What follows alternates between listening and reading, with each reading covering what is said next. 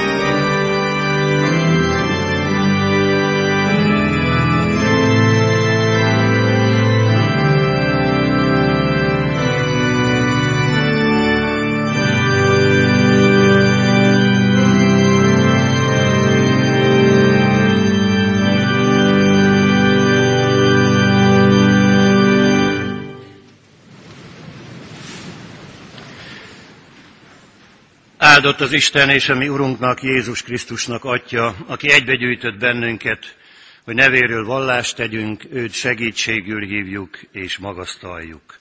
Amen, imádkozzunk. Kegyelmes Istenünk, szerető mennyei Atyánk a Krisztus Jézusban.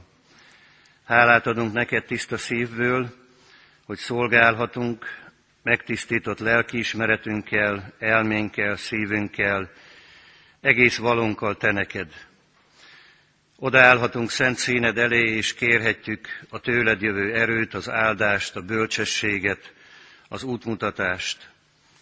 Most, amikor együtt adunk hálát az eddig megtett útért, Magyar Református Oktatási Nevelési Intézményeink közösségében, akkor újra csak azt valhatjuk meg, mindeddig megsegített az Úr. Igen, a Te segítséged nélkül nem értünk volna el idáig sem. A Te segítséged nélkül nem tekinthetnénk úgy egymásra, mint akik közösen akarjuk Krisztust követni. A Te segítséged nélkül már régen elestünk, elmaradoztunk volna. Köszönjük, hogy együtt tartottál, és most egybegyűjtöttél, idehoztál. Áld meg bennünket szeretetedből és szent lelkedből, a Te igédnek igazságával és szentségével, Krisztusért, ami Urunkért. Amen. Ünneplő gyülekezet, szeretett testvérek a Krisztus Jézusban, Istennek szent igéje, melynek alapján előttetek ebben az órában, az ő lelke erejében bízva, hirdetni kívánom az ő üzenetét, meg van írva a zsidókhoz írott levél 9. fejezetében, az első és azt követő versekben, amelyeket még olvasok, hallgassatok meg leülve. Az első szövetségnek is volt tehát istentiszteleti rendje és földi szent helye, mert sátort építettek, amelynek első részében volt a gyertyatartó, meg az asztal és a szent kenyerek. Azt nevezték szentélynek. A második kárpiton túl pedig volt egy sátor, amelyet szentek szentjének neveztek. Ebben volt egy arany füstölőoltár és a szövetség ládája, minden oldalról aranyjal borítva. A szövetség ládában volt az aranyedény mannával tele, és Áron kivirágzott vesszeje, meg a szövetség táblái. Fölötte pedig a dicsőség kerubjai, amelyek beárnyékolták az engesztelés helyét. De ezekről most nem kell részletesen szólni. Akkor a Krisztus vére, aki örökkévaló lélek által önmagát áldozta fel ártatlanul az Istennek, mennyivel inkább megtisztítja lelkiismeretünket a holt cselekedetektől, hogy szolgáljunk az élő Istennek. Ünneplő gyülekezet, szeretett testvérek, az biztató dolog, hogyha egy prédikáció alapigéje úgy kezdődik, vagy legalábbis az is benne van, hogy ezekről nem kell részletesen szólni, akkor bízhat az ember abban, hogy nem lesz túl hosszú a prédikáció, mert hát ha az ígesem az, akkor miről kellene annyit fecsegni. Igen, vannak dolgok, amelyekről nem kell részletesen szólni, de amelyek nélkülözhetetlenek ahhoz, hogy az Isten népe bármit is tegyen, bármihez is hozzákezdjen. Mert nem véletlen az, és nem egyszerűen régi szokás, hogy Isten tisztelettel kezdjük el az új tanévet. Mert az Isten tisztelet mindig az Anya Egyház életének a szíve, a központja, az elengedhetetlen és feladhatatlan lényege. És hogy mi kell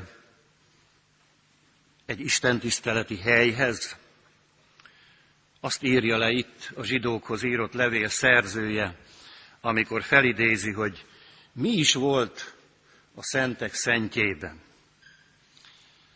Hát azt elég sokan tudják, ha máshonnan nem, az Indiana Jones filmekből, hogy volt ott egy frigyláda, amelyik aztán elveszett, és amelynek voltak fosztogatói. Igen, ott van a szentek szentjében, eredetileg a szövetség ládája. A szövetség ládája. És mi minden van benne? Nem azok a csodálatos kincsek, amelyeket a rablók megszerettek volna szerezni, hanem annál sokkal több. Annál sokkal több. Ott van egy mannával teli aranyvedér, ott van az áron kivirágzott veszélye, és ott van a szövetség kőtáblája. Hát nem biztos, hogy a mai pedagógiai előírások azok pont ezeket tartalmazzák, amikor az oktatási hivatal vizsgálja, hogy megfelelnek-e a működési feltételeknek egy-egy intézményben. Sok minden egyéb is kell ehhez, de református egyházi iskolában, ha ezek a kellékek, ezeknek a tudata, ezeknek a lelke nincsen ott, akkor nagyon nagy a baj. Akkor nagyon nagy a baj. De ha ezek ott vannak, akkor a sokszor érthetetlennek, bonyolultnak tűnő dolgok is leegyszerűsödnek.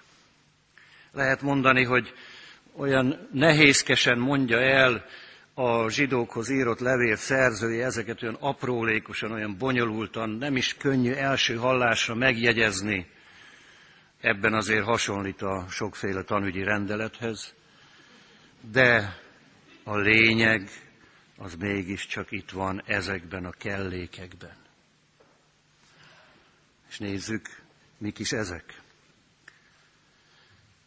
Egy vedér tele mannával. A titokzatos eledellel.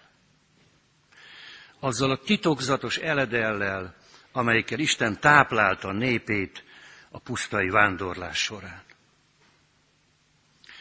emlékeztetve őket mindig arra, hogy ott azon a helyen, azok között, a körülmények között, ahol emberileg nem lehetett megélni, emberileg azon nem lehetett túljutni. A pusztaság az a nem életnek a helye. Isten megmutatja, hogy élni fogtok, mert ad minden napra eleget. Ó, hány és hány ilyen manna történetet tudnának elsorolni azok, akik itt ülnek a padokban.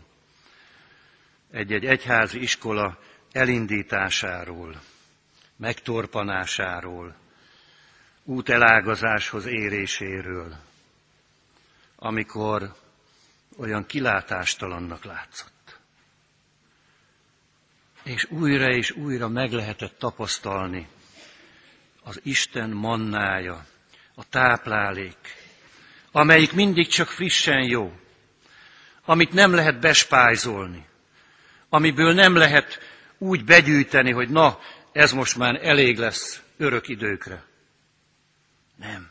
Az Isten mindig megfrissülő, éltető jelenléte, tápláló igéje és lelke, amelyik készén nyitottá, szabaddá tesz arra, hogy merjünk tovább menni, hogy merjünk valamit vállalni, merjük magunkat rábízni az élő Istenre, mert ő gondoskodik. Áron kivirágzott veszélye.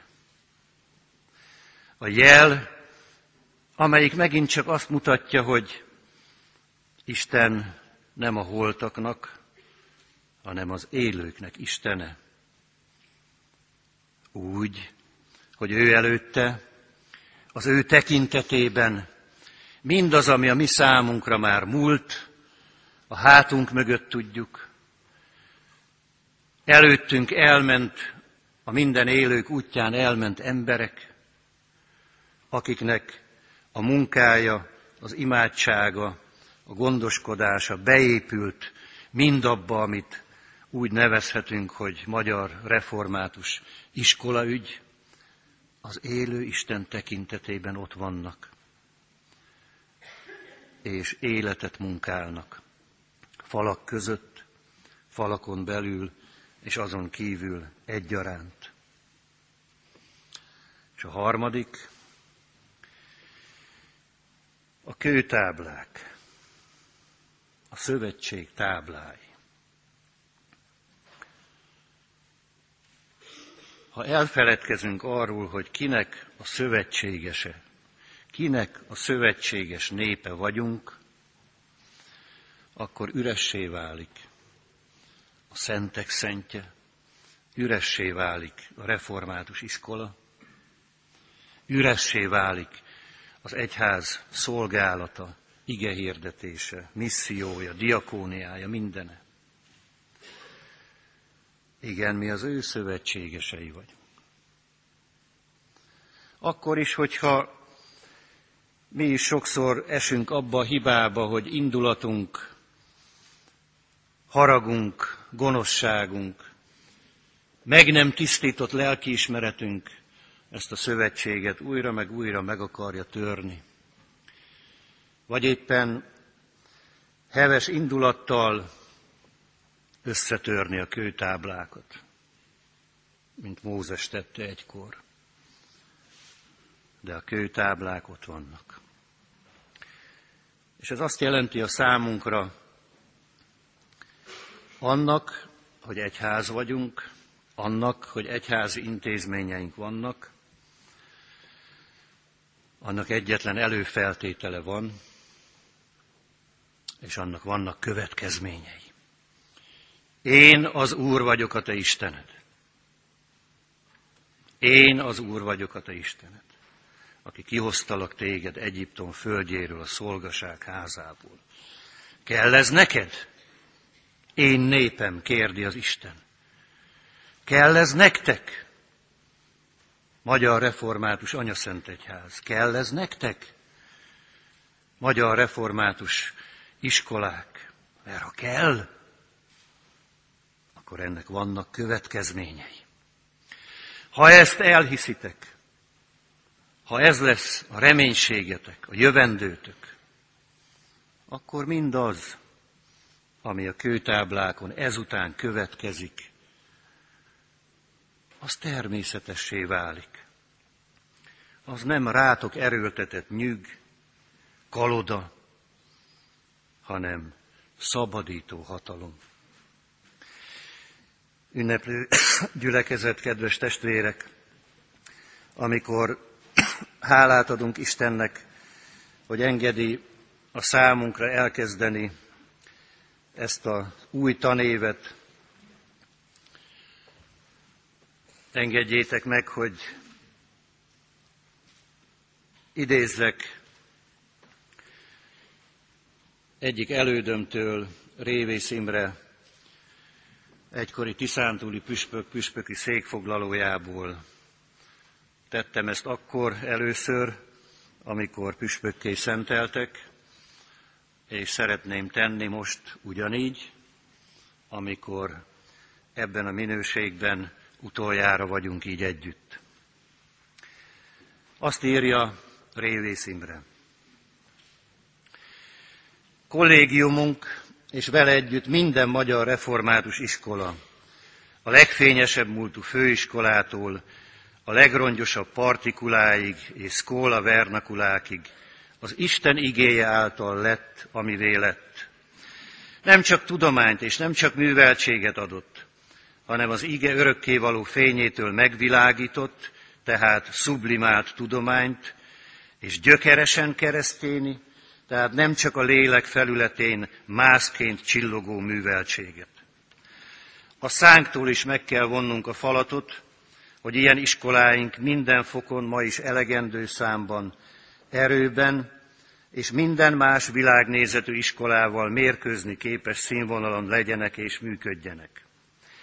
De minden fillért sajnálok, amelyet egyházunk, talán egyéb és nem kevésbé szent céloktól elvonva, bárhol és bármely fokon olyan iskolára költ, amelyben az igétől át nem hatott, meg nem világított, és meg nem erősített lelkű nevelők, még ha a világ mértékei szerint talán kifogástalanul dolgoznak is, akaratlanul az Antikrisztus számára képeznek harcosokat, vagy legalábbis engedelmes, elvakult nyájat. Teljes szívem a hitvallásos és hitvalló iskolájé, de csak ezé. Az egyházunk számára e tekintetben különösen döbbenetes problémát rejtegető, alig ha nagyon távoli jövő, valahogy ne találja a Magyar Református Iskola munkásait és őrállóit megosztott szívvel, egy merőben emberi nevelési cél és eszmény, meg a keresztény bizonyságtétel között. A kettős szívű ember álhatatlan mindenő útaiban, mondja Jakab levele. A kettős szívű iskola is az. Isten áldja meg ebben az új tanévben és az elkövetkezőben Isten Magyar Református Szövetséges iskoláit, hogy legyen ott a működési kellékek között. Ez a három legfontosabb. És a többiről hisszük, hogy megadatik. Úgy legyen. Amen. Jöjjetek, imádkozzunk!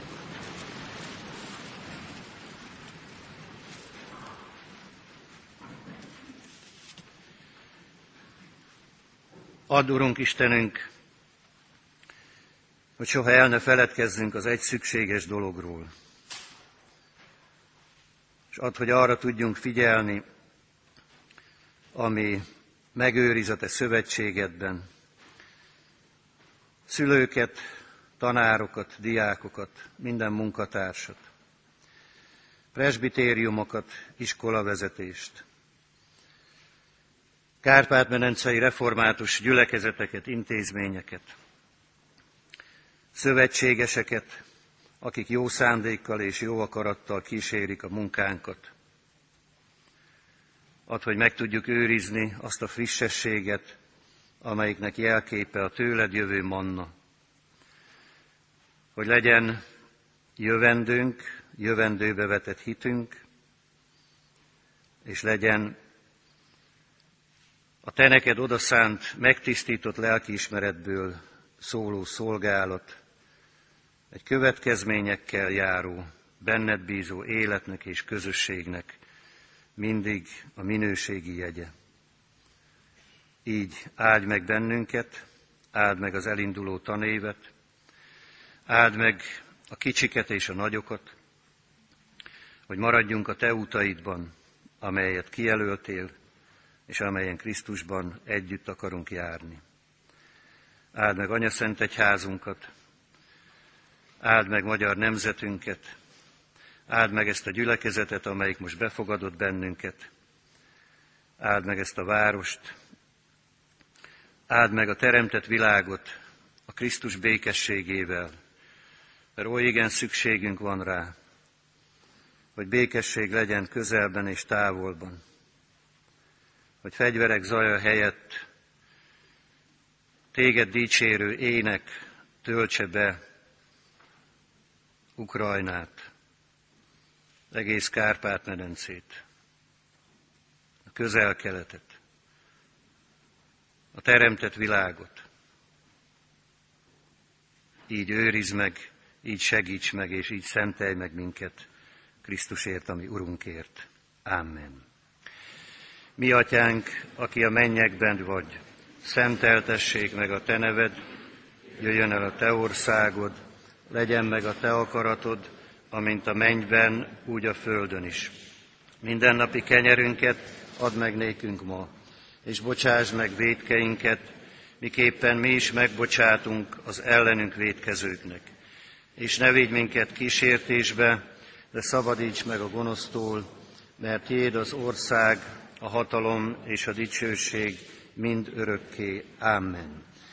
Adakozásra elkészített alkalom van most is, adakozzunk jókedvűen, tudva a jókedvű adakozót szereti az Úr. Mai Isten tiszteletünk persejével a délvidéken, Pacséron elindult óvoda működését támogassuk, így készítsük el szívünkben adományunkat, és cselekedjük a jókedvű adakozó cselekedetét. Mindezek utána Istennek népe, áldjon meg téged az Úr, és őrizzen meg téged. Világosítsa meg az Úr az ő orcáját te rajtad, és könyörüljön te rajtad. Fordítsa az Úr az ő orcáját tereád, és adjon neked békességet. Amen. Helyünket elfoglalva dicsérjük tovább Istent énekszóval, a 225. dicséretünk első, második, hetedik és nyolcadik versét énekeljük. Nagy hálát adjunk az Atya Istennek. thank you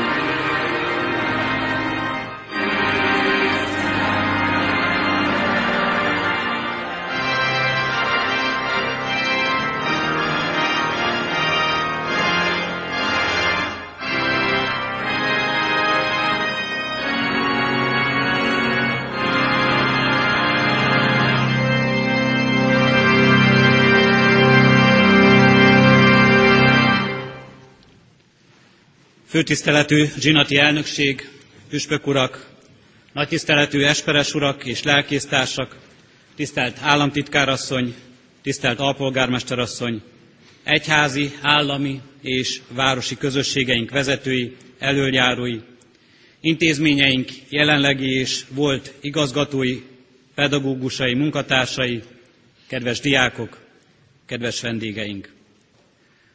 Szeretettel köszöntöm tanévnyújtó ünnepi alkalmunk minden jelenlévő tagját, és azokat is, akik a távolból gondolnak ránk, és imádságos szeretetükben hordozzák a református oktatás ügyét.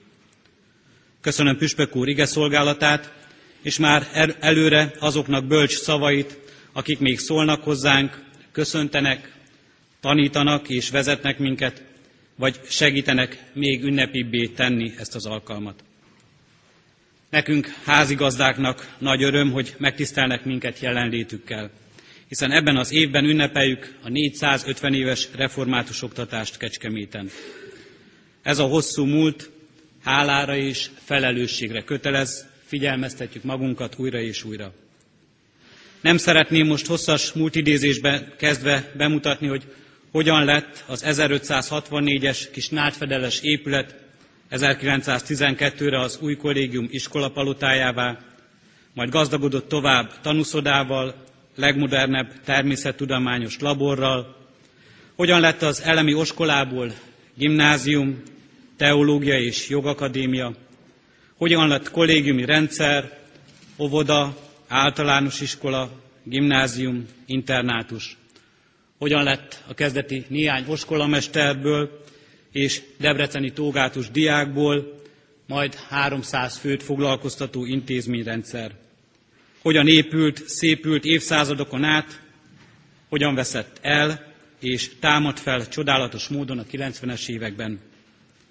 Ennek a hosszú és általam előadva talán nem is annyira érdekfeszítő előadásnak a meghallgatása helyett, inkább azt kérem, hogy odahaza minél többen vegyük kézbe és olvasgassuk azt a jubileumi kiadványunkat, amelyet szeretnénk minden intézményünkhöz eljuttatni, amelyet itt most szeretnék bemutatni is, mely 5 fél száz esztendők címmel ad át mozaikokat a 450 éves Kecskeméti református oktatás történetéből.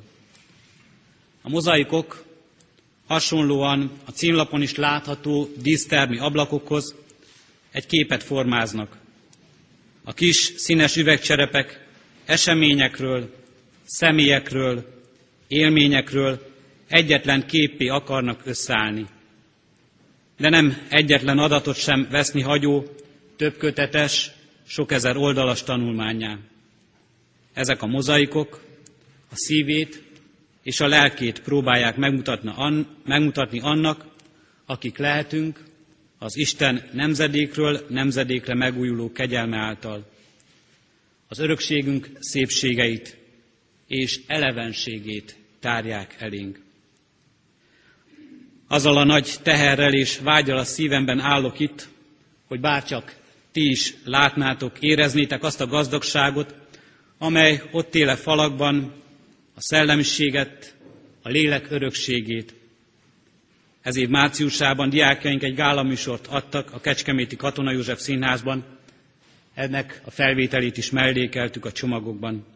És ennek az alkalomnak egyik legkedvesebb pillanata volt, melyet sokan még ma is emlegetnek, a zárókép. 120 diák énekelve a hosszú, a virágfüzér kezdetű Vörös Sándor verset, élő virágok sokaságát emelte a magasba. Él és virágzik mindaz, amit 450 évvel ezelőtt jó református földbe plántáltak az eleink. És az élet Isten csodája. Él, eleven valóság, mely lenyűgöz és csodálatra hív. És az Isten lelkének teremtő, újjáteremtő, igényének megtermékenyítő hatalmáról val. Bárcsak ti is átélhetnétek úgy igazán, úgy, ahogyan mi, van a szívemben a vágy, de hiszem, hogy át is élitek. Hiszen, ha nem is ugyanaz az örökség, de ugyanolyan a gazdagsága és az áldása az örökségünknek. Velünk ünnepelhetitek a 450 évet, és általános iskolánk 20 éves indulását, és együtt ünnepelhetjük mi magunk is köszöntve a kiskunhalasiakat, hogy 350 évet ünnepelhetnek, köszönthettük a debrecenieket, hogy 475 évet ünnepelhettek, és a nemkerek és nem sok száz éves évfordulókban is ott van az öröm, és ott van a hálaadás, mindeddig megsegített minket az Úr. Ezért nagy megtiszteltetés, ezért nagyobb öröm, és ezért nagyon-nagyon jó, hogy itt vagytok, hogy együtt lehetünk az egész Kárpát-medencéből, és hogy Isten közösségében lehetünk. Ővé legyen a dicsőség, most és örökkön örökké az életurái. Amen. Most hallgassuk meg a Gárdonyi Zoltán ki Istenének átad mindent című művét, a Kecskeméti Református Iskola kórusának előadásában vezényelt Jánborné Márkus Emőke.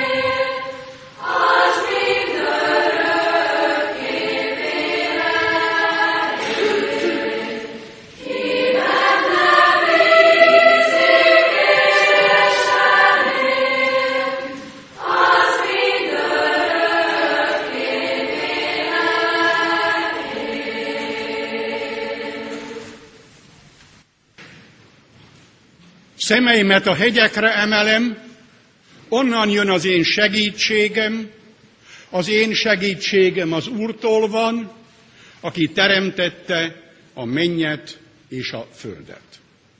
Főtiszteletű és nagy tiszteletű urak és asszonyok, ünneplő Szent Eklézsia, nagyra becsült államtitkárasszony, nagyra becsült tanárkollégák, kedves szülők és rokonok, és végül, de egyáltalán nem utolsó sorban, kedves diákok. Valamennyien testvéreim az Úr Jézus Krisztusban.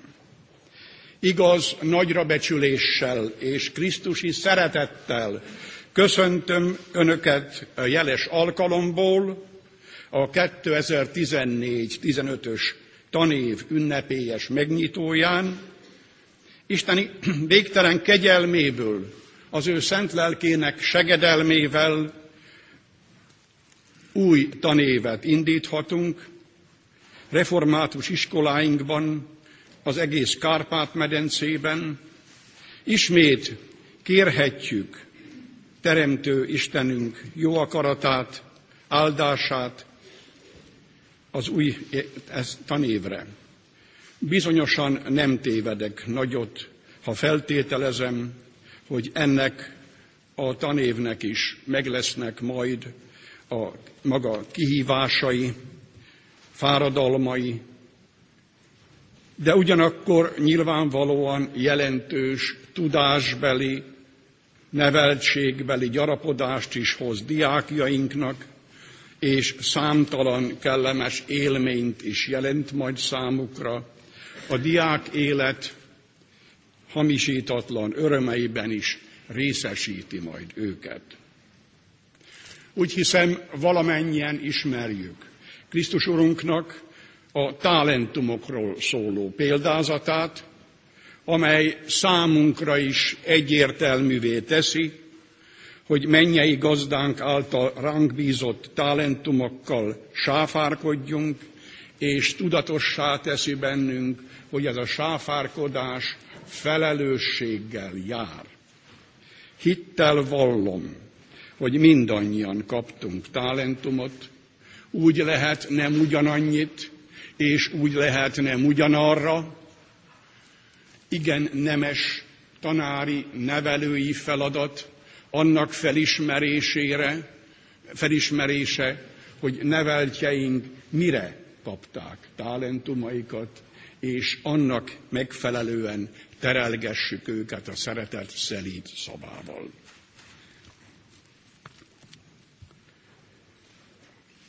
A Pápai Református Kollégium gimnáziumának hallgatói naponta találkoznak egy mondattal az egyik lépcsőfordulóban, miszerint a tehetség nem érdem, ajándék, de kötelez. Szeretném hinni és remélni, hogy református iskolánk diákjai mindannyian tisztában vannak ennek a mondatnak a jelentésével.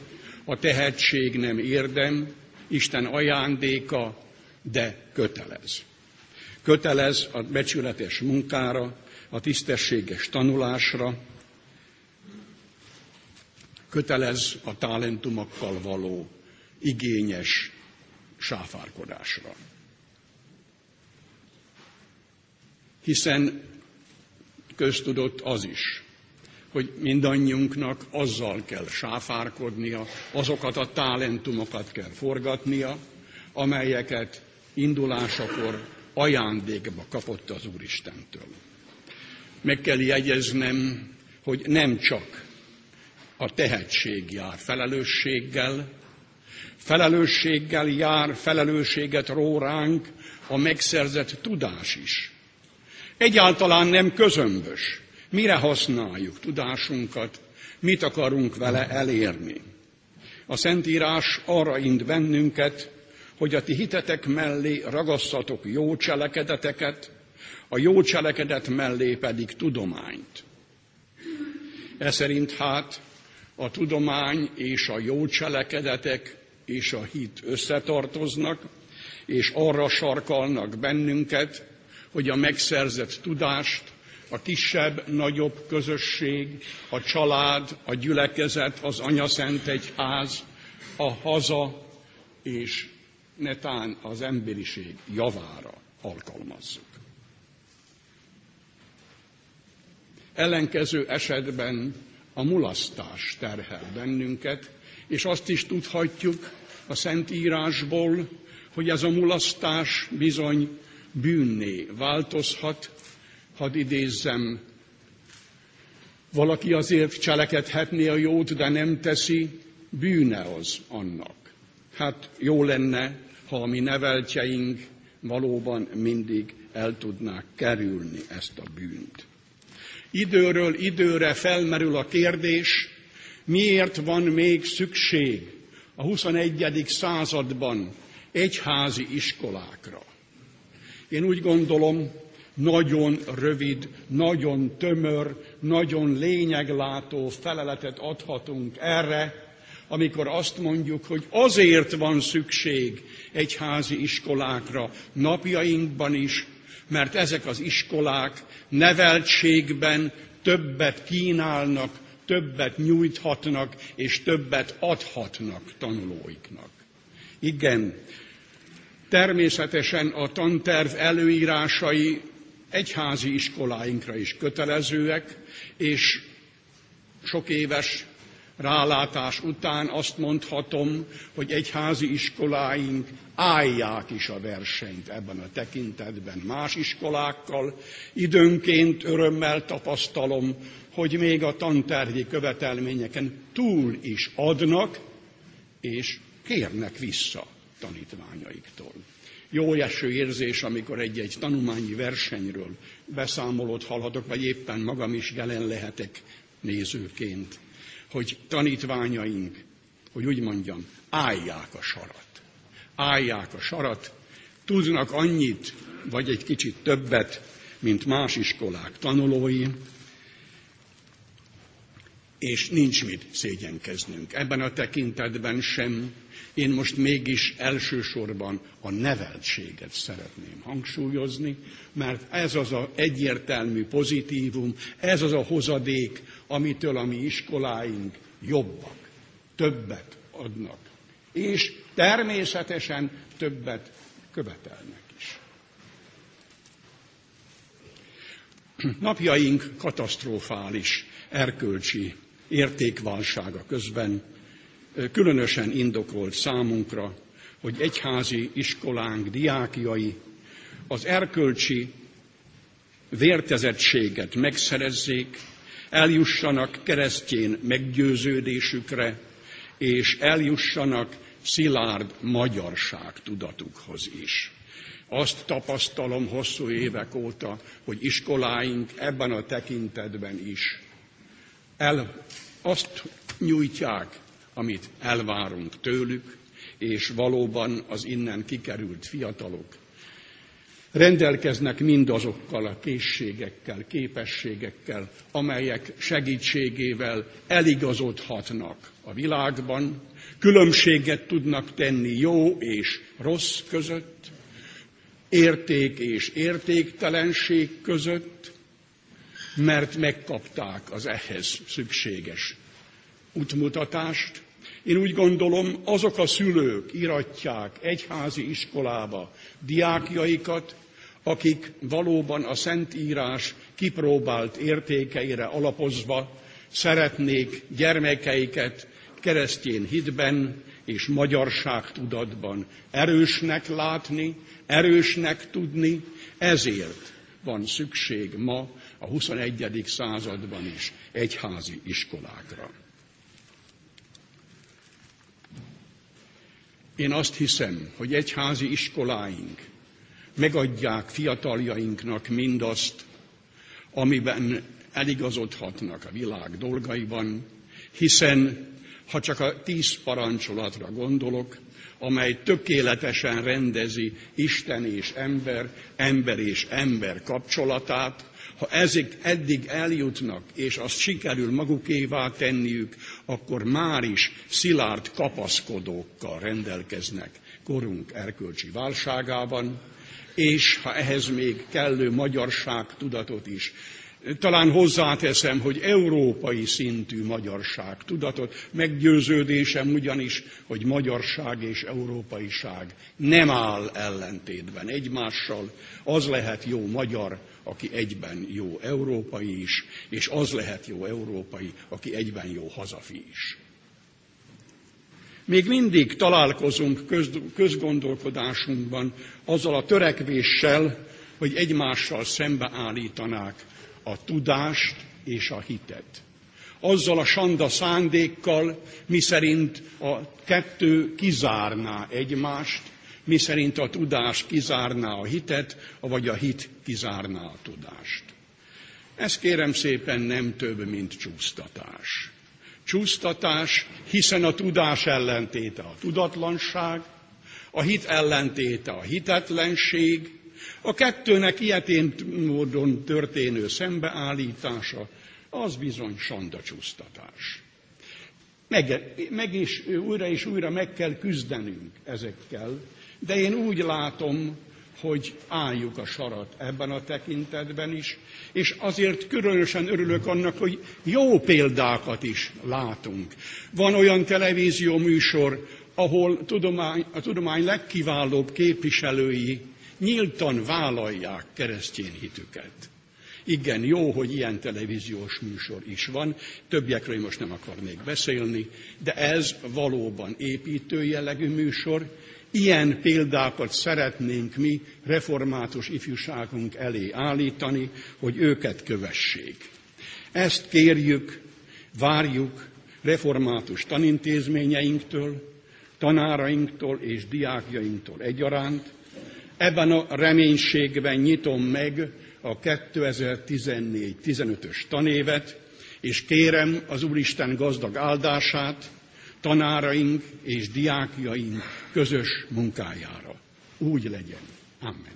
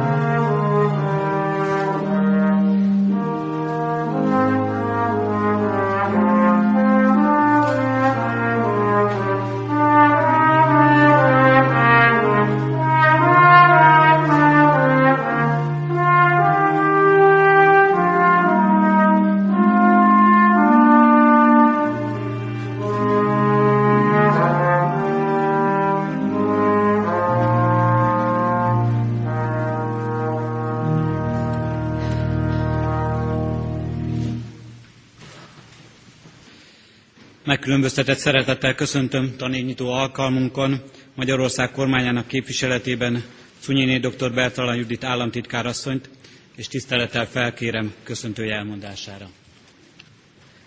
Főtiszteletű Püspök úr, tisztelt Zsinati elnökség, kedves kollégák, és nem utolsó sorban az évnyitón megjelent kedves gyerekek, kedves tanítványok. Püspök úr prédikációja és főgondnok úr szavai némi kötődést és némi inspirációt adtak nekem a mai köszöntőhöz. Gyakran feltesszük mi reformátusok magunknak a kérdést, magunknak is, hogy mi szükség van a 21. század rohanó világában az egyházi intézményekre, és aztán ezt a viszonyrendszert egyház és állam között a köznevelési rendszerben hogyan tudjuk magunknak is megfogalmazni. Tehát mi más, mint az élet igazsága jelenik meg, abban a tényben is, hogy a mai napon iroda vezető úr segítségemre jött, 162 intézmény tanévnyitóját tudjuk megtenni, 162 református intézményben 283 köznevelési feladat él, és ezen a területen a református egyház szolgálatot végez. Ha ez nem lenne így, akkor nem lenne szükség a református köznevelés ügyre. De szükség van rá, hiszen minden esztendőben ad elég gyermeket az Úristen, hogy ezekben az iskolákban olyan gyermekek, olyan felnőttek nevelése tudjon megkezdődni, akik bizony másként választják a tudást, másként választják a tudáshoz való viszonyt. Az is remek igazsága és remek igazolása a református intézményrendszer létének és szükségességének, hogy azokon a különbségeken túl, amelyekről főgondnok úr az imént szólt, van még valami. Igen, magyarságtudatra, nemzettudatra, egyáltalán a tudás tiszteletére nevelnek ezek az intézmények. Mint például azzal is, hogy egy Isten tisztelet keretében kezdjük a tanévet, nem csak országosan és Kárpát-medence szintjén, hanem mindenütt a református gyülekezetek, mindenütt a református intézmény fenntartó Isten tisztelettel nyitja a tanévet. Ez nem jelent többet, csak annyit, és a csak idézőjelben, hogy tudunk kérni, mégpedig áldást kérni a következő tanév munkájára. Higgyék el, nagy dolog ez ma, áldást kérni és segítséget kérni a munkánkhoz. De az évet is Isten tisztelettel zárjuk, mert hálát is tudunk adni a munkáért.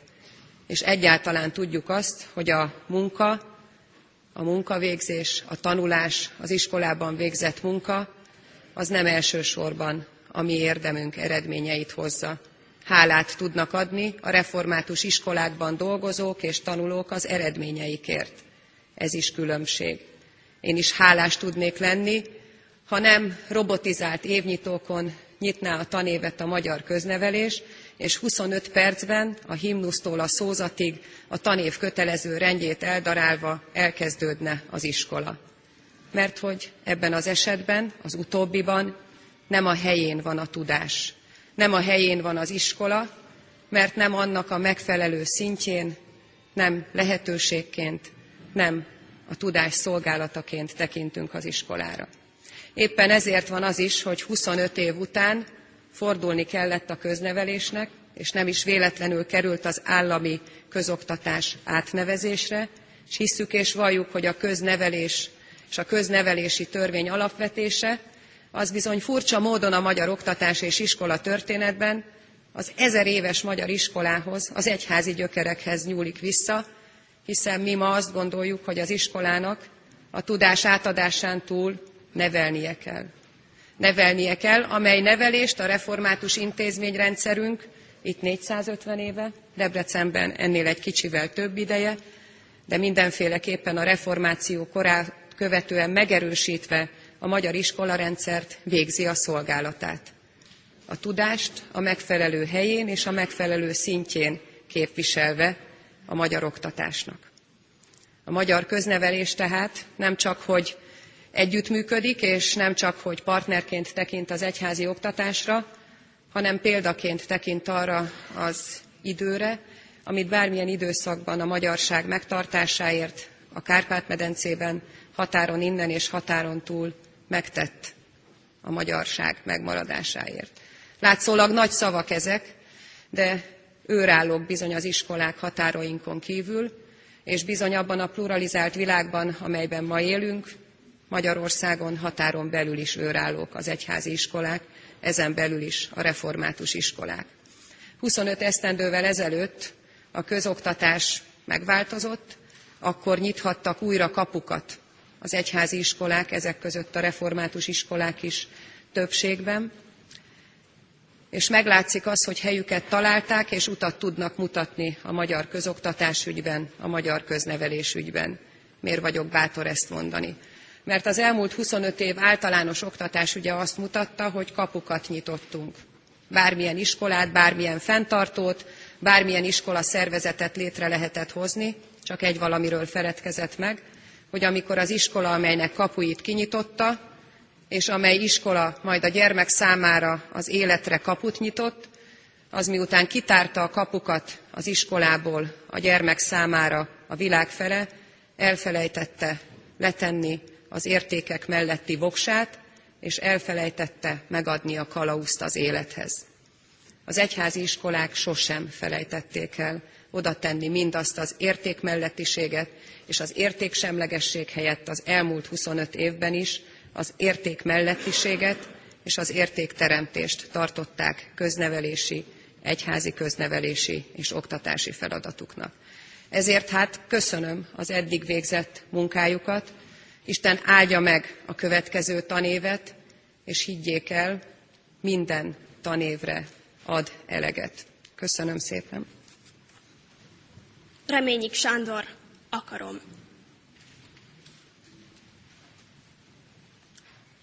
Akarom, fontos ne legyek magamnak. A végtelen falban legyek egy tégla. Lépcső, mint felhalad valaki más. Ekevas, mely mélyen a földbe ás, ám a kalász nem az ő érdeme. Legyek a szél, mely hordja a magot, de szírmát ki nem bontja a virágnak, és az emberek, mikor a mezőn járnak, a virágban hadd gyönyörködjenek. Legyek a kendő, mely könnyet töröl. Legyek a csend, mely mindig enyhet ad. A kéz legyek, mely váltik simogat. Legyek, és ne tudjam soha, hogy vagyok. Legyek a fáradt pillákon az álom. Legyek a déli báb, mely megjelen, és nem kérdi, hogy nézik-e vagy sem. Legyek a déli báb a rónaságon. Legyek a vén föld fekete szívéből egy mély sóhajtás fel a magas égig. Legyek a drót, mint üzenet megy végig, és cseréljenek ki, ha elszakadtam. Sok lélek alatt legyek a tutaj. Egyszerű, durván összerót ladik, mit tengerbe visznek mély folyók. Legyek a hegedű, mely végtelenbe sír, míg le nem teszi a művész a vonót. Kedves testvéreim, ez a tanévnyitó rendkívüli a tekintetben is, hogy 20 éves történetében először országos és Kárpát-medencei református tanévnyitó is egyben. Tisztelettel és szeretettel kérem Ábrám Tibor főgondnok urat, a Zsinat világi alelnökét, hogy köszöntse a határon túlról érkezett oktatási intézmények képviselőit is. Legyenek láthatóvá tetteid szolgáidon, és dicsőséged azoknak fiain. Azzal az igével köszöntelek benneteket, Kedves testvérek, a Kárpát-medencei református tanévnyitó ünnepségre összesereglett pedagógusokat, tanulókat, a fenntartók képviselőit, az ünneplő vendéglátókat és kedves meghívott vendégeinket, amelynek zászlaja alatt az elmúlt évben többször összesereglettünk, Kárpát-medencei és a nagyvilágból magyar reformátusok. Azért, hogy megálljunk Isten színe előtt, azért, hogy hálát adjunk, és könyörögjünk áldásért. A, nem csak a tanévnyitó, ez a tanévnyitó nem csak az Isten színe előtt való megállás, hanem az egymás színe előtt való megállásnak is az alkalma, amikor megerősítjük összetartozásunkat, azt a közösséget, amelyet hitünk szerint itt a Kárpát-medencében Istentől kaptunk magyar reformátusokként. A Kárpát-medencei tanévnyitó ennek a közösség megvallásának és megerősítésének is az alkalma. Szeretném megköszönni az elmúlt három év szervezőinek, hogy évről évre helyt adnak a Kárpát-medencei évnyitónak. Tavaly Kárpátalján, két évvel ezelőtt Erdélyben, három évvel ezelőtt pedig felvidéken lehettünk együtt. Isten tetteit és akaratát rajtunk keresztül is láthatóvá kívánja tenni.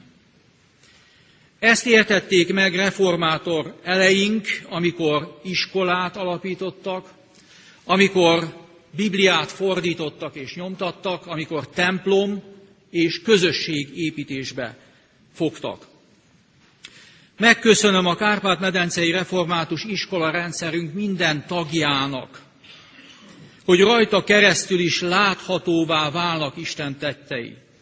Egyben arra kérek én is minden intézményünket, hogy legyenek világosan és határozottan láthatóvá a református többletből fakadó különbségek, hiszen ha nem látható markánsan az iskoláinkon a keresztjén többlet, arculat, akkor az az ok szűnik meg, amiért léteznek az intézményeink.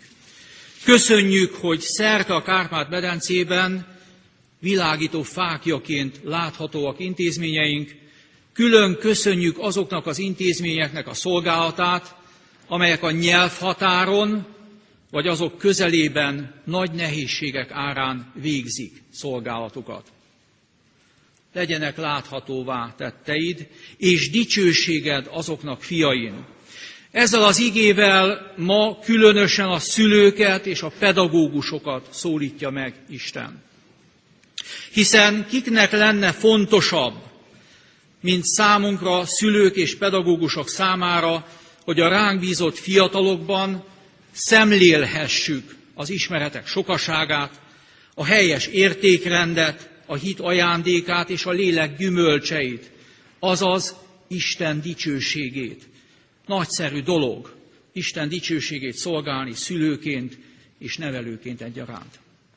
Hálásak lehetünk minden szülőnek és pedagógusnak ezért. Örömmel szemléljük gyarapodásunkat a külső magyarországi ország részben is. Örülünk a Nagyberegi Liceum bővítésének, amelyet ünnepélyesen nemrég adtak át.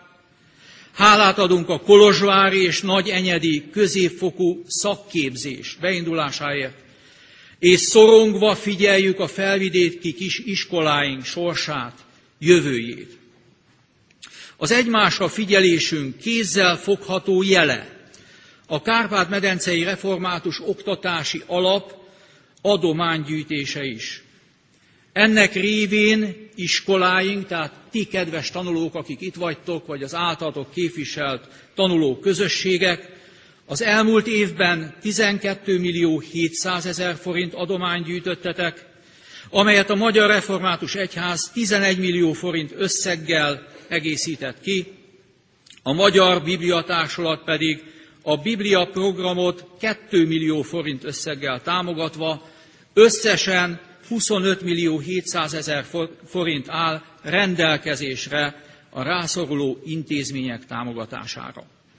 A pályázatok elbírálásából, elbírálásáról nem sokára értesítést kapnak az érintettek.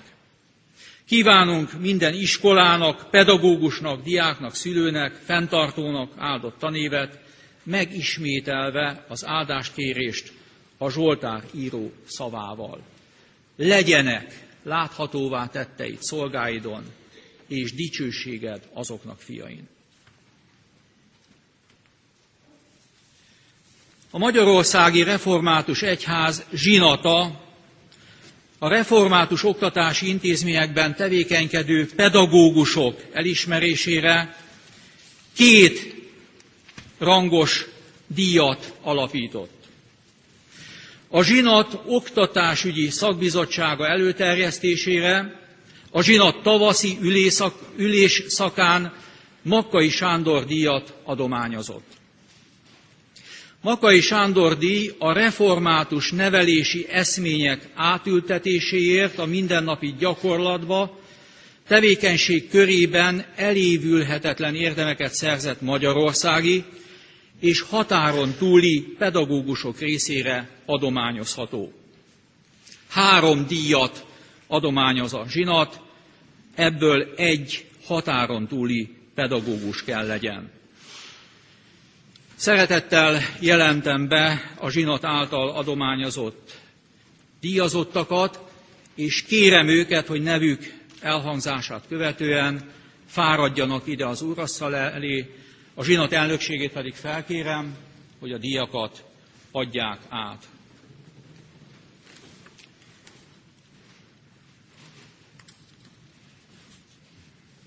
Makkai Sándor díjban részesült Csékis Andrásné Mészáros Luisa Debrecenből, Háriné Kun Éva Kecskemétről, és Hajdú Árpád a felvidéki érsekkégy pedagógusa. Tessék parancsolni.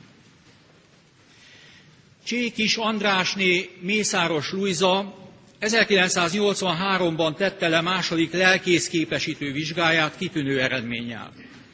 A diploma megszerzése után a Magyarországi Református Egyház diakóniai intézetében, majd a Tiszántúli Református Egyházkerület levéltárában teljesített szolgálatot. 1990-ben beiratkozott a Debreceni Kölcsei Ferenc tanítóképző főiskola tanítószakára, melyet szintén kiváló eredménnyel zárt. 93-tól a Debreceni Református Kollégium általános iskolájának tanítójaként lelkiismeretes, magas színvonalú munkájával, tanártársai és a szülők számára is példamutató keresztjé magatartásával jelentősen hozzájárult a református iskola elismertségéhez, működésének hitelességéhez. Tanóráira igényesen felkészül, minden egyes diák fejlődését lelkiismeretesen segíti. Tanítói munkája mellett munkaközösség vezetői, valamint lelkészi feladatokat is ellát, tanári bibliaórákat, igehirdetési szolgálatokat, hit és erkölcstan órákat tart. Csékis Andrásné olyan lelkiséget, tudást és elköteleződést kapott a Teremtőtől, amely oszlopává teszi nem csupán egy iskola nevelő testületének, hanem a református egyházunk életének is. A Makai Sándor díjhoz szívből gratulálunk.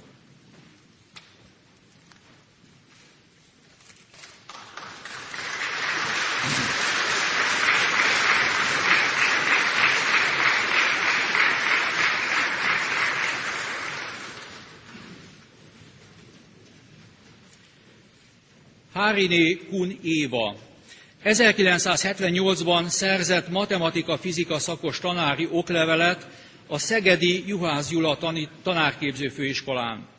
Még az évben megkezdte pedagógusi munkáját Kecskeméten, a Zrínyi Ilona általános iskolában, ahol 1997-ig tanított matematikát, fizikát és éneket.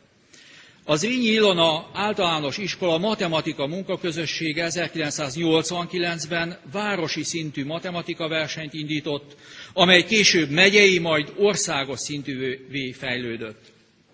E versenyek alapító tagja, elindítója, s máig is tevékeny résztvevője. Évekig tagja volt a matematikában tehetséges gyermekekért alapítvány kuratóriumának is.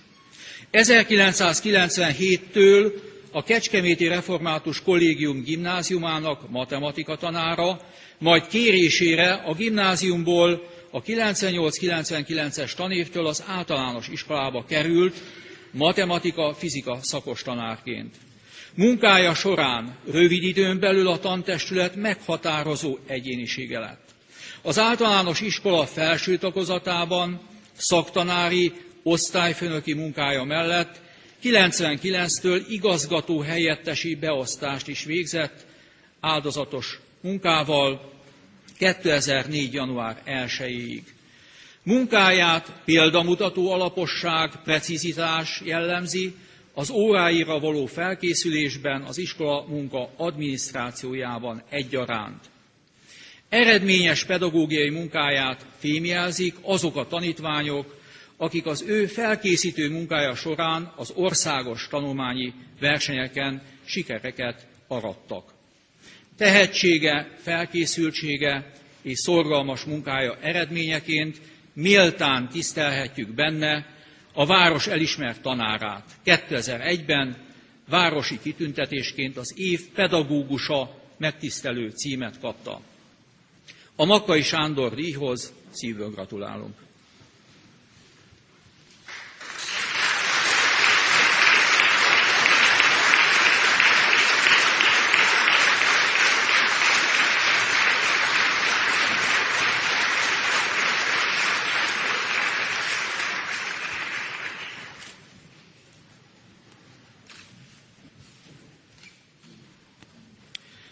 Hajdú Árpád. Hajdú Árpád az és Érsekkétyi Református Egyházi Alapiskola és Óvoda matematika-kémia szakos tanára. 19 éve munkálkodik a katedrán, ebből az utóbbi 14 évet a fennnevezett intézmény pedagógusaként. Hithű református családban nőtt fel, maga is már igen fiatalon bekapcsolódott faluja gyülekezeti szolgálatába. Hosszú éveken keresztül a gyülekezet egyik gondnoka volt. Már az iskola alapítás idején is értékes gondolatokkal, meglátásokkal segítette a 15 éve működő intézményt. Tanárként szerény, megértő, megfontolt, igazságos, ugyanakkor következetes és szigorú is, ennek ellenére vagy éppen ezért a diákok szeretik és tisztelik. Osztályfőnökként is közkedvelt, megérti a serdülő ifjúság gondjait, terelgeti magatartásukat. Iskolán kívüli munkáját a zene szeretet is jellemzi, hiszen a falusi népdalkör sikeres, hozzáértő vezetője, a helyi református gyülekezeti kórus oszlopos tagja. Munkatársként figyelmes, szűkszavú, együttérző, konfliktuskerülő, keresztényi példaadással bíró személyiség, így példaként állhat és áll is, szűkebb pátriája, de mindannyiunk számára is. A Makai Sándor díjhoz szívből gratulálunk.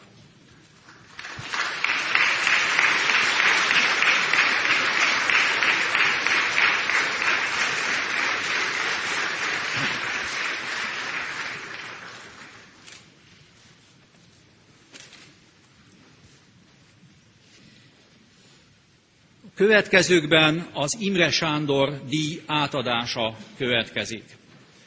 Általában az Imre Sándor díjat a zsinat őszi ülésszakán szoktuk átadni, de mivel ciklus záró zsinati ülésszak lesz, és a hely szelleme is azt kívánja, itt fogjuk átadni az Imre Sándor díjat. A református iskola ügyért végzett áldozatos munkáért ítélte oda a zsinat ezt a díjat. A díj adományázásának feltételei több éves iskolavezetési vagy a református oktatás ügyért más területen folytatott kiemelkedő szakmai tevékenység, valamint példamutató emberi, hitbeli magatartás. A díj évente egy személynek adományozható. A zsinat tavaszi ülésszakán ezt a díjat Hörcsök Imre nyugalmazott igazgatónak adományozta. Felkérem igazgatórat, fáradjon az úrasztal elé. Hörcsök Imre 1950. január 4-én született Izsákon, ősi református családban, ahol hitben és szeretetben nevelkedett. 1972-ben szerzett énekzene szakos diplomát a Liszt Ferenc Zeneművészeti Főiskola Szegedi tagozatán. Még ebben az évben házasságot kötött, és Kecskemétre költözött feleségével, ahol a Kecskeméti Állami Zeneiskola kinevezett tanára lett. 1977 és 83 között a Bács-Kiskun megyei zeneiskolák szolfés szakfelügyelője, felettesei és kollégái megelégedésére. Ezzel párhuzamosan a Kodály Zoltán ének-zenei általános iskola és gimnáziumban is tanított, majd 83-ban felkérték az intézmény igazgató helyettesi feladatainak ellátására. A Kecskeméti Református Kollégium újraindítási munkáiban már 1990-től, tehát a kezdetektől kezdve részt vett, majd 94-ben lehetőség nyílt a kollégium általános iskolájának újraindítására, melyhez szervező igazgatónak kérte fel őt a Kecskeméti Református Egyházközség. 2007. szeptemberében munkaköre kibővült a Kecskeméti Református Pálmácska óvoda szervezésével, szakmai munkájának felügyeletével. Intézmény vezetői feladatát 2013. augusztus 1-ig látta el, nyugdíjba vonulásáig. Mindeg eddigi munkahelyén megbecsült tagja volt annak a közösségének, amelyet vezetett, vagy amelynek részese volt. Felettesei elismerően nyilatkoztak szakmai munkájáról és emberi tulajdonságairól. Derűs, kiegyensúlyozott egyéniség, aki mindig magas követelményeket támaszt saját munkájával szemben. Hitbeli magatartása példamutató. Egyéniségéből következően nyugodt, a nevelő és oktató munkát jól segítő légkört alakított ki az általa vezetett intézményekben. Jó partneri kapcsolatot tartott fenn Kecskemét város önkormányzati és egyházi iskoláival, kollégiumunk, mármint a Kecskeméti Kollégium intézményeivel. Elismerésként a Kecskeméti Református Egyházközség által alapított kollégiumi díjban részesült 2012-ben. Ma a Kecskeméti Református Egyházközség főgondnoka, a Bács-Kiskunsági Református Egyházmegye gondnoka, a Dunamelléki Református Egyházkerület Oktatási Bizottságának elnöke, a Zsinat Oktatási Bizottságának elnöke. Az Imre Sándor díjhoz szívből gratulálunk.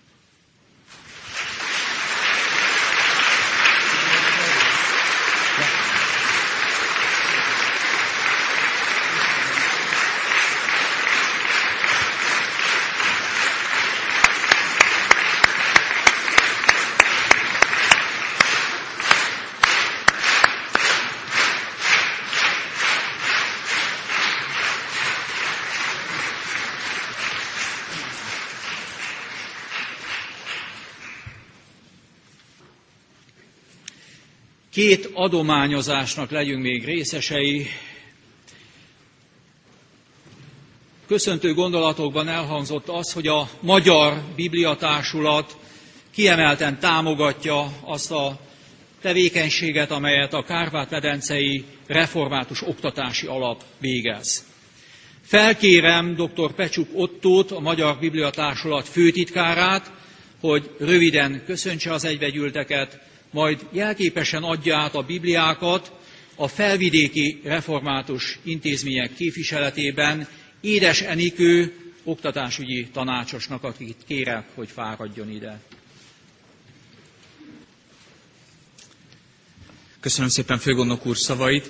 Ahogyan ő is elmondta, a Kárpát-medencei Református Oktatási Alap és a Magyar Bibliatársulat hosszú ideje működik együtt abban, hogy bibliákat tudjunk adni a 9-es gimnazistáknak, és ez azért nagyon fontos számunkra, mert a különböző bibliadományozások között ez az a bibliadományozás, aminek talán a legtöbb értelme van.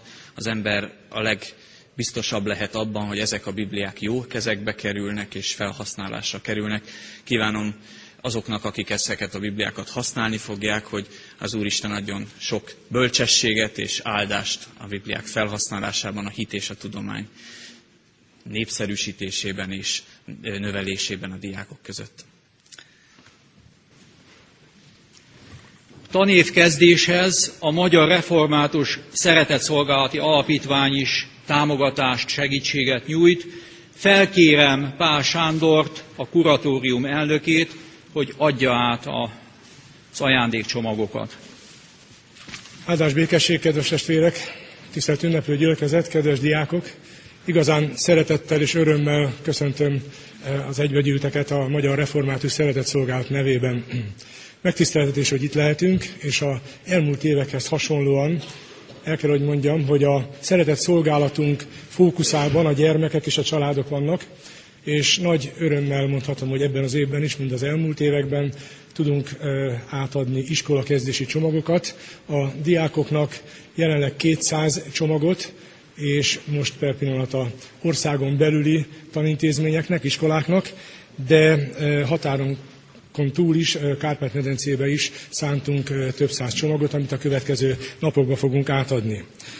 Jó volt bejönni a templomba és látni ezeket a zászlókat, Debreceni Református Kollégium diákjaként meg kell, hogy egyezzem, hogy hálás a szívünk. Minden nap a gimnáziumunkban reggelenként elimádkoztuk közösen a 278. éneknek a 8. versét, így hangzik, dicséret, dicsőség, tisztesség és hálaadás a szentek urának légyen örök magasztalás, kiben soha nincsen megváltozás, vagy ígérettől elhagyatlás, tőle fejünkre szálljon áldás. Ámen. És én azt gondolom, az előbb szó volt a református gimnáziumokról, létjogosultságukról, és én azt gondolom, hogy ettől több a mi iskolánk, a református gimnáziumok összes intézménye, az összes református iskola, mert a hitvallás él bennünk, és ez a hitvallás erőt ad, életet ad a mindennapokra, reményt ad és jövőt. Küldetés az életünk, azt gondolom. Kijelölt utunk van, és mindenre lesz erőnk az Úr Jézus Krisztusban. Kiváltság, hogy ilyen iskoláink vannak. Minden nap hallhatjuk az igét, foglalkozhatunk a Szentírással, kaphatunk bölcsességet, kaphatunk szelklelket, abban az értékválságban küzdő világban, amiben vagyunk, azt gondolom, hogy erre igazán óriási nagy szükségünk van. Kedves diákok, tanulók, gyermekek, mindazok, akik szeretnek titeket és felelősséggel hordoznak titeket, velünk együtt azért munkálkodunk, munkálkodnak, imádkoznak, hogy életetekre felkészített boldog emberek váljanak belőletek. Pálapostolnak a Kolosiékhoz írt levéllel szeretnélek köszönteni benneteket, mégpedig a harmadik rész 12 és 13. versével, így szól. Öltsetek tehát magatokra, mint Isten választottjai, szentek és szeretettek, könyörületes szívet, jóságot, alázatot, szelítséget, türelmet, viseljétek el egymást, és bocsássatok meg egymásnak, ha valakinek panasza volna valaki ellen, ahogy az Úr is megbocsájtott nektek, úgy tegyétek ti is azt. Mindezek fölé pedig öltsétek fel a szeretetet, mert ez tökéletesen összefog mindent. Ezzel kívánok eredményes új évet a diákoknak. Isten gazdagon áldjon meg mindannyiatokat minden utatokon. És el szeretném mondani, hogy a tanévkezdő csomagokat most az új kollégium udvarában egy zöld kisbuszból szeretném Isten tisztelet után átadni a következő iskoláknak. A Dunamelléki iskolák közül, Dunamelléki iskolák közül a Fáj András Református Általános Iskola, Gomba, aki kap egy 20 csomagból álló ajándékot, a Reményik Sándor Református Általános Iskola, Rovasberény, Sztárai Mihály Református Általános Iskola és Óvoda Siklós, a Dunántúli Egyházkerület iskolái közül a Vince Imre Református Általános Iskola Kocs, Bocska István Református Általános Iskola Papkeszi, a Tiszán inneni iskolák közül Talentum Református Tehetséggondozó Általános Iskola Göncruszka, Szendrői Református Általános Iskola Szendrő, és a Tiszántúri Egyházkerületből a Gárdonyi Zoltán Református Általános Iskolát Bihar Keresztesről, a Magyar Családi Református Általános Iskolát és óvodát Magyar Családról, és az Újfehértói Református Általános Iskolát Újfehértóról választottuk ki, és szeretnénk segíteni a csomagjaink átadásában. Köszönöm szépen a figyelmet!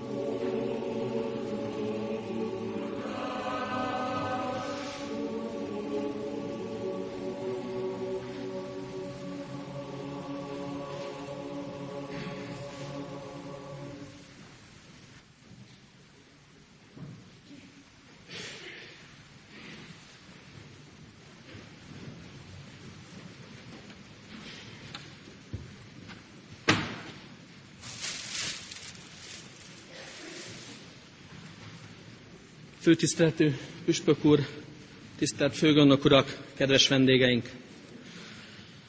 A Magyarországi Református Egyház alkotmányos rendje szerint a 2009. február 25-én megnyílt 13. zsidat mandátuma végéhez közeledik.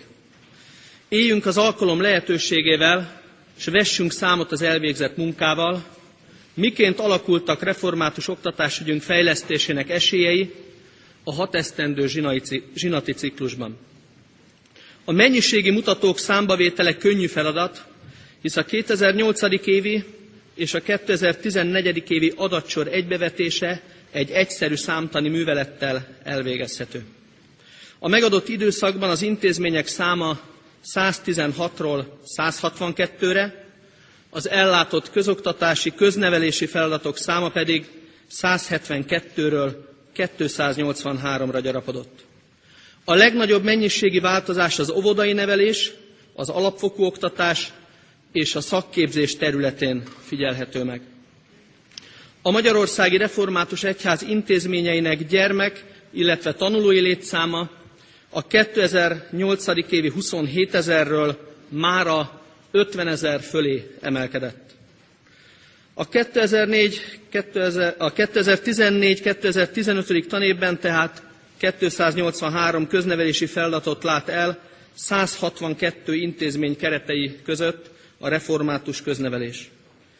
Intézményrendszerünkben 62 óvoda, 109 általános iskola, 34 gimnázium, 16 szakközépiskola, 9 szakiskola, 20 alapfokú művészetoktatási intézmény, 4 fejlesztő nevelési oktatást végző gyógypedagógiai intézmény, 22 diákotthon, valamint 6 pedagógiai szakszolgálat és egy pedagógiai szakmai szolgáltató intézmény működik. A többcélú intézmények száma 56. A 162 intézményt működtető 106 fenntartó közül a 97 egyházközség intézményhálózatunk közel négyötödét tartja fenn. Köszöntjük hat új intézményünket. Dunamellékről a Gárdonyi Életfácska református óvodát, a Dunaújvárosi Csiperke református óvodát, valamint a szintén Dunaújváros székhelyel működő Kálvin János református gimnázium, általános iskola és szakiskola intézményt. Tisztán innenről a Miskolci Sejemréti református két tanítási nyelvű általános iskolát, a Szerencsi Rákóczi Zsigmond református két tanítási nyelvű általános és alapfokú művészeti iskolát, és végül, de nem utolsó sorban, Tiszántúról a Tornyos Pálcai Áldás református óvodát. Jelentős változás még, hogy szeptember 1-ével megkezdi működését a református egységes gyógypedagógiai módszertani intézmény halásztelki és tiszafüredi tagintézménye, valamint igali munkaállomása. Tiszántúlon a Debreceni Református Kollégium gimnáziuma visszakerült egykori főgimnáziumi épületébe, amit éppen száz éve 1914-ben adtak át. Ebben az épületben került elhelyezésre a kollégium általános iskolája, így a két intézmény közösen használja a régi főgimnáziumi épületet. Említésre méltó, hogy református iskoláink közül utoljára éppen a diktatúra alatt is folyamatosan működő Debreceni gimnázium kaphatta vissza épületét.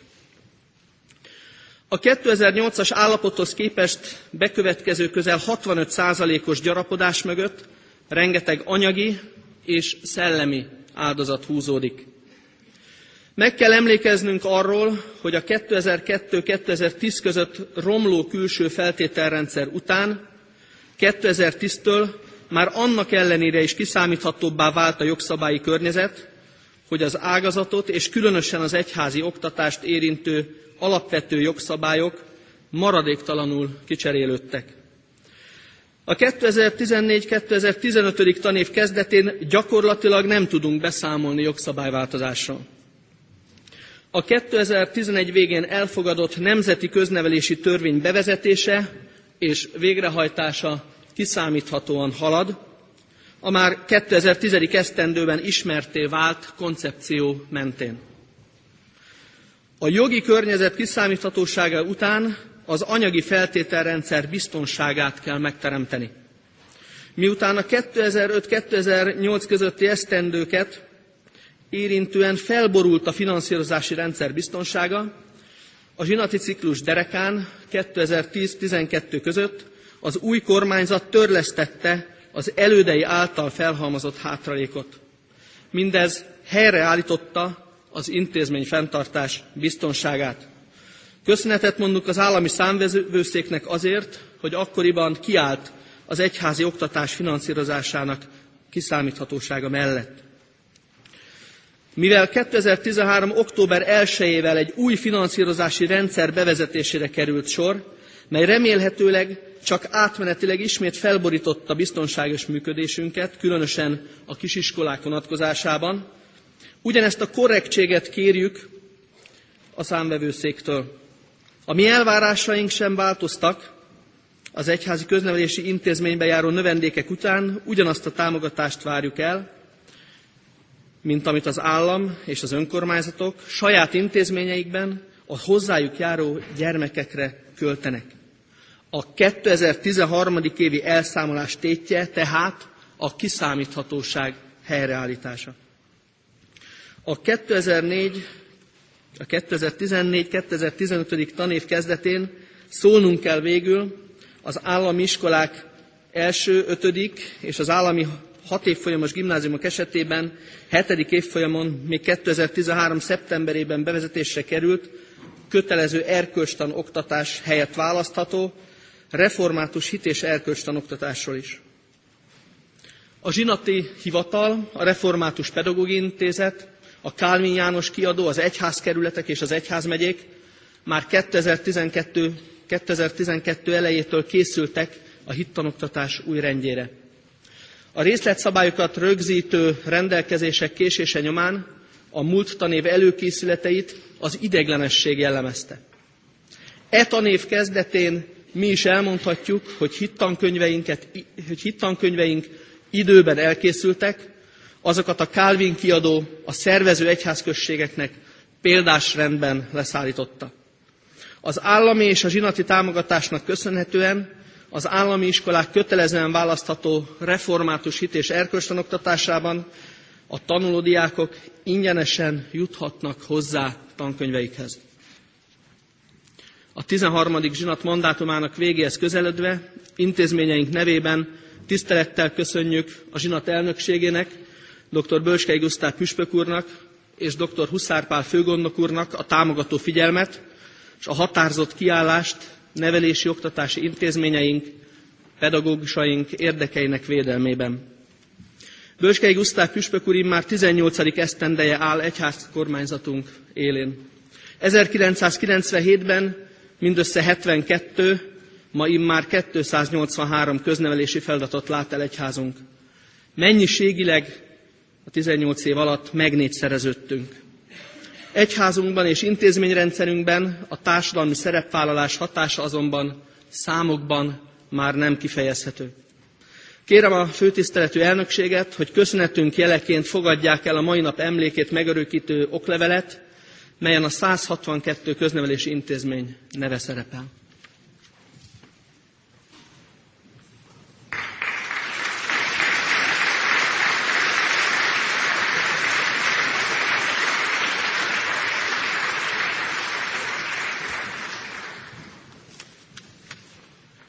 Az intézmények és a fenntartók nevében is szeretném megköszönni a Kecskeméti Református Egyházközség és a 450 esztendős Kecskeméti Református Kollégium vendégszeretetét, melyet 1999 után immár másodszor élvezhettünk. Köszönöm szépen a figyelmet!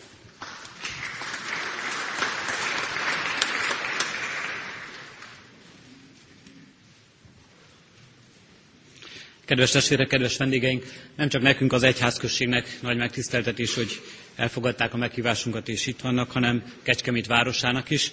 Ezért most tisztelettel kérem Szemereini Pataki Klaudia alpolgármester asszonyt, hogy tolmácsolja köszöntését. Mélyen tisztelt Püspök úr, mélyen tisztelt államtitkárasszony, mélyen tisztelt elnök úr, és mélyen tisztelt kedves vendégeink. Nagyon nagy öröm ez számunkra, hogy Ma a tanévnyitó ünnepségek sorozatában Kecskemét újra egy központi helyet foglalhat és tölthet el, hiszen újra a híradásokban szerepel Kecskemét város neve, és ezt szeretném megköszönni a Magyarországi Református Egyház zsinatának elnökségének, illetve a Kecskeméti Református Egyház községnek, hogy megszervezte ezt a mai alkalmat és lehetőséget. És köszönettel tartozom önöknek, hogy elfogadták meghívásunkat, 120 intézmény képviselői ma itt Kecskeméten együtt gondolkodhatnak, eszmét cserélhetnek, és egy újult erővel kezdhetik el az új tanévet, a 2014-2015-ös tanévet. Kecskeméten mi is új változások elé álltunk az elmúlt években. Körülbelül 29 ezer diák kezdi meg általános iskolai és középiskolai tanulmányát a hétfői napon, 4 ezer hallgató kezdi el főiskolai tanulmányát, és több mint 5 ezer bölcsödés és óvodás folytatja a nevelési munkát, a nevelési tevékenységet a pedagógusaival intézményeinkben. Nagyon nagy felelősség ez számunkra, hogy évről évre azokat az új kihívásokat, amelyeket felénk támaszt a világ, és ez a globalizált, kisé néha borzalmakkal teli világ, hogyan vegyük föl a harcot, és hogyan vegyük föl a küzdelmet. De egy dolog vezérel mindig bennünket, és ez jellemzi Kecskemét városvezetését is, hogy mi a problémáktól nem ijedünk meg, és azt nem problémaként kezeljük, hanem lehetőségként. És ezekkel a lehetőségekkel próbálunk minél jobban élni, minél jobban sáfárkodni, hogy az a sok-sok pici diák, aki a jövőnket képezi, megtalálja a boldogulását. Ebben kérem önök segítségét is, és bízom benne, hogy az az egészség, kitartás és hit, remény, szeretet, ami az önök munkáját minden nap vezényli és kíséri az iskola padjaiban és az iskola falai között, azok boldogságra is találnak, és örömet is találnak. Sok sikert kívánok a 2014-2015-ös tanévre, és engedjék meg, hogy ha már egy kicsit munka jellegű hangulattal folytatják a következő perceket, akkor egy útravalót én is adjak önöknek. Felszeretném hívni arra a figyelmet, hogy Kecskemét város vezetése ebben az évben alapított egy olyan ösztöndíj rendszert, ami a Kecskeméti főiskolára érkező hallgatókat és Kárpát-medencei hallgatókat is ösztöndíj támogatással, komoly pénzügyi támogatással támogatja a tanulmányaikat. Ezen túl több olyan programot dolgozunk ki közösen újonnan létrehozott alapítványokkal, melynek elnöke püspök helyettes úr, Varga László püspök helyettes úr, amivel megpróbáljuk segíteni a fiatalokat a továbbtanulásban, és nem csak a továbbtanulásban, hanem a szakmai, szakközépiskolai boldogulásokban is. Kérem, keressék ezeket az ösztöndíj lehetőségeket, pályázati lehetőségeket, és ezek a pályázati lehetőség nem csak a diákoknak nyújtanak anyagi segítséget, hanem pedagógusoknak, kutatóknak, tanároknak is biztosítanak szakmai támogatásokhoz, szakmai munkájukhoz anyagi biztonságot. Keressék ezeket a lehetőségeket, mi állunk önök rendelkezésére, tiszteletére, és szolgáljuk önöket hittel, reménnyel, szeretettel. Sok sikert kívánok!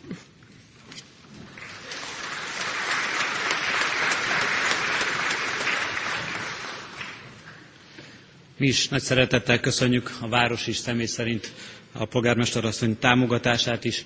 Talán nem árulok el nagy titkot, hogy személyében egy olyan édesanyja is szólt, akinek gyermeke egy református általános iskola növendéke és diákja. Mielőtt zárnánk ünnepi együttlétünket, néhány hirdetést szeretnék elmondani. Még egyszer szeretném hirdetni az adakozás lehetőségét, mint életünk és alkalmunk hálaadó részét, Adakozási persejpénzünk a szerbiai pacséri óvoda működését támogatja majd. Szeretettel hirdetem, hogy ünnepi alkalmunk után fenntartói értekezlet kezdődik itt a templomban. Mindazokat, akik ezen nem vesznek részt, szeretettel várjuk ebédre a nagy konviktusba.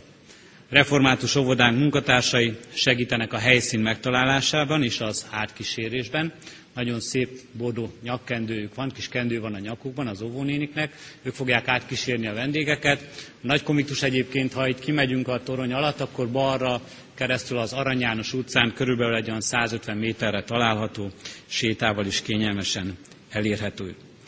A fenntartói értekezleten résztvevőket is természetesen várjuk ebédre, nekik először még el kell végezniük a munkájukat, hogy a jól megérdemelt ebédet elfogyaszthassák majd, de természetesen az értekezlet után szintén ide a nagy konviktusba várjuk és látjuk vendégül őket is. Az ebéd utáni és a hazaindulás közötti időre két fakultatív programot ajánlunk a résztvevőknek. Az egyik program, ez a híres cifra palotában van, meg lehet nézni majd, hogy valóban zöld az ablaka. A kiállítás címe, amelyet ajánlunk, Hazatérnek 1914-2014, az ország legnagyobb, az első világháborúra emlékező kiállítását tekinthetik meg itt az érdeklődés, érdeklődők. A belépés a református évnyitóról érkezők számára díjtalan. Egyetlen jelszót kell majd elárulni ott a kasszánál, hogy református, és akkor mindenkit beengednek jegy nélkül. Úgyhogy így várjuk szeretettel az érdeklődőket. A Cifra Palota viszont itt a tér másik oldalán található, az új kollégium eh, túloldalán ott a sarkon. Nem csak a zöld ablakairól fogjuk megismerni, szerintem elárulhatom. A másik ilyen program pedig, hát sokat ültünk, sokat, so, sokan sokat utaztak, és sokakra még nagyon sok utazás vár és ülés vár, ezért sétát terveztünk. Itt a Kecskemét belvárosában nagyon szépen megújult Rákóczi mutat, és ott egy sétát lehet tenni. Erre a sétára hívjuk egy kis mozgásra és városnézésre mindazokat, akiket ez érdekel, és akik még erre szánják az idejüket. A kivonulás rendjét is szeretném hirdetni. A himnusz éneklése után az orgonaszó alatt indul a Kecskeméti kollégiumi zászló innen az úrasztalától, majd a szolgálók és a vendégeink követik vissza az új kollégiumba ezt a zászlót. Ehhez a menethez csatlakoznak az új kollégium bejáratához a karzatról az iskola zászlók is. Ugyanazon az útvonalon és ugyanabban a rendben kérjük a kivonulást, ahogyan az a bevonulás is történt. Azt kérjük, hogy miután a zászlók és az itt ülő vendégeink kivonultak, csak akkor induljon el a gyülekezet is. A házigazdák nevében nagyon nagy szeretettel köszönjük, hogy 15 év után ismét házigazdái lehetünk ennek a tanévnyitó ünnepségnek. Mindenkinek jó étvágyat kívánunk az ebédhez, és Isten áldását kívánjuk a hazavezető útra, az előttünk álló tanévre. Ezt is kérve, most fennállva együtt imádkozva népünkért, nemzetünkért a himnuszt énekeljük.